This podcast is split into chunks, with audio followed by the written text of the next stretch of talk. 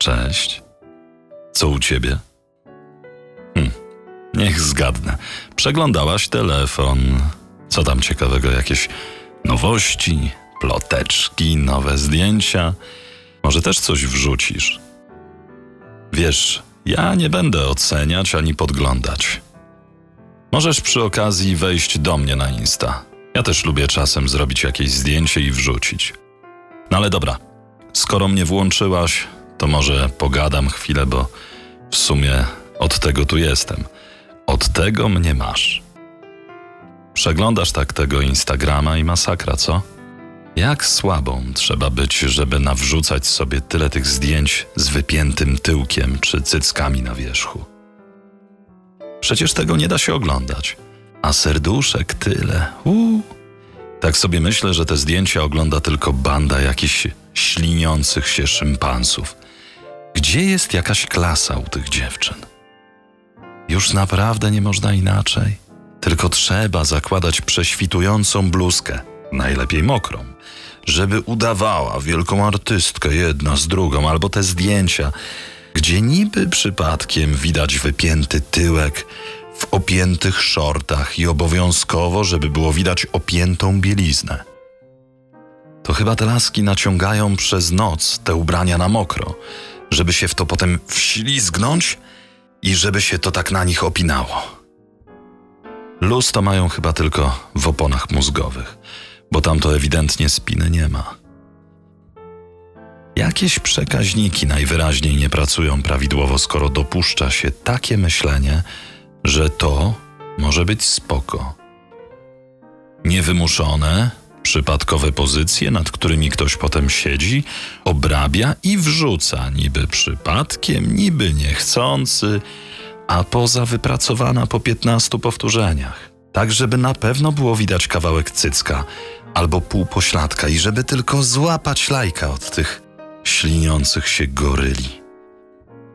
No tak, tak też można się dowartościować. Ach, albo lepiej, zostać influencerką.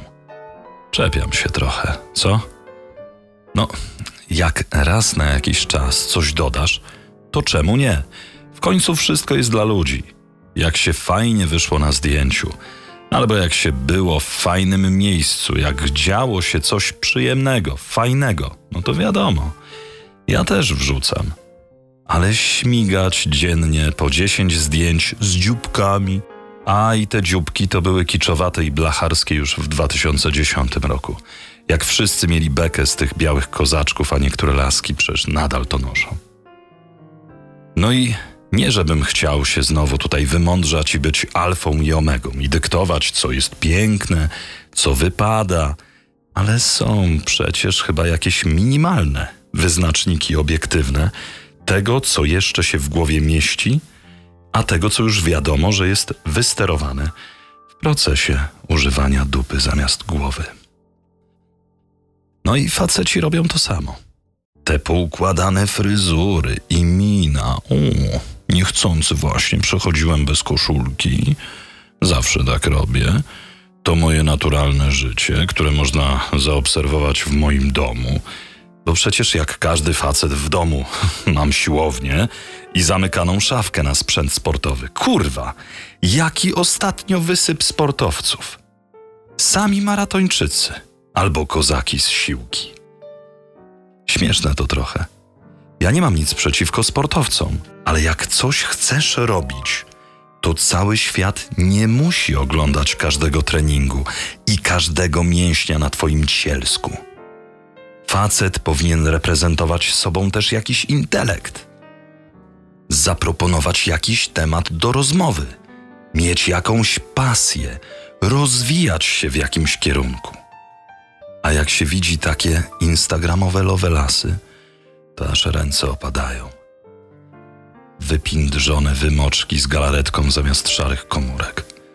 Z gumą do włosów zamiast zwojów mózgowych i w markowych t-shirtach. Wiadomo, no, logo musi być. Nowoczesny rycerz w zbroi i go bossa. Yeah.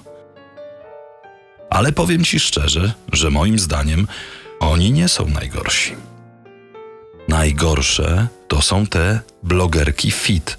Oczywiście nie te prawdziwe blogerki fit, które ciężko pracują i ćwiczą.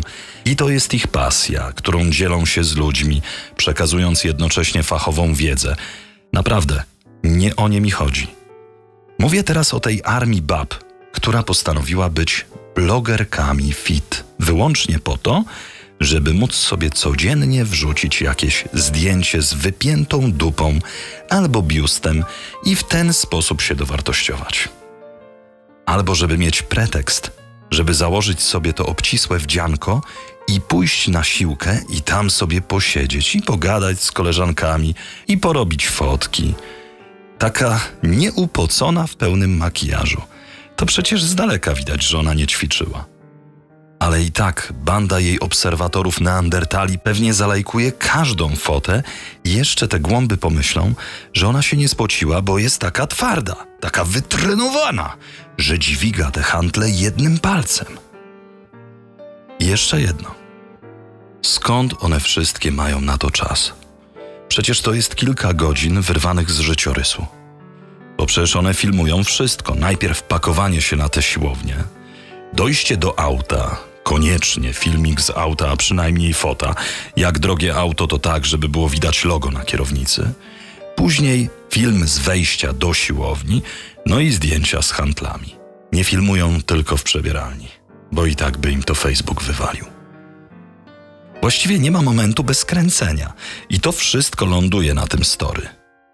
Pewnie niektóre po kilka razy gdzieś idą, żeby to dobrze nakręcić. Muszą parę razy podnieść hantle. Kiedy ona ma czas, żeby ustawić te wszystkie filtry, dodać napisy? To jest jakiś obłęd. Kto normalny poświęciłby na to pół dnia, żeby tylko pokazać, że gdzieś był? No i najlepiej z gołą dupą albo wypiętymi cyckami. Jak te telefony wytrzymują tyle czasu? Przecież to trzeba mieć kilka telefonów albo być non-stop podpiętym do prądu. Oczywiście wszystko jest dla ludzi i wszystko można, ale w ramach rozsądku.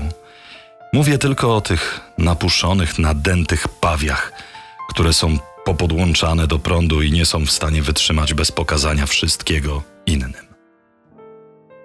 Ale widzisz, może niepotrzebnie tak o tym mówię. Chciałem ci tylko potowarzyszyć, a jak się tak poskroluje ten internet, to w sumie tematy do narzekania same się garną.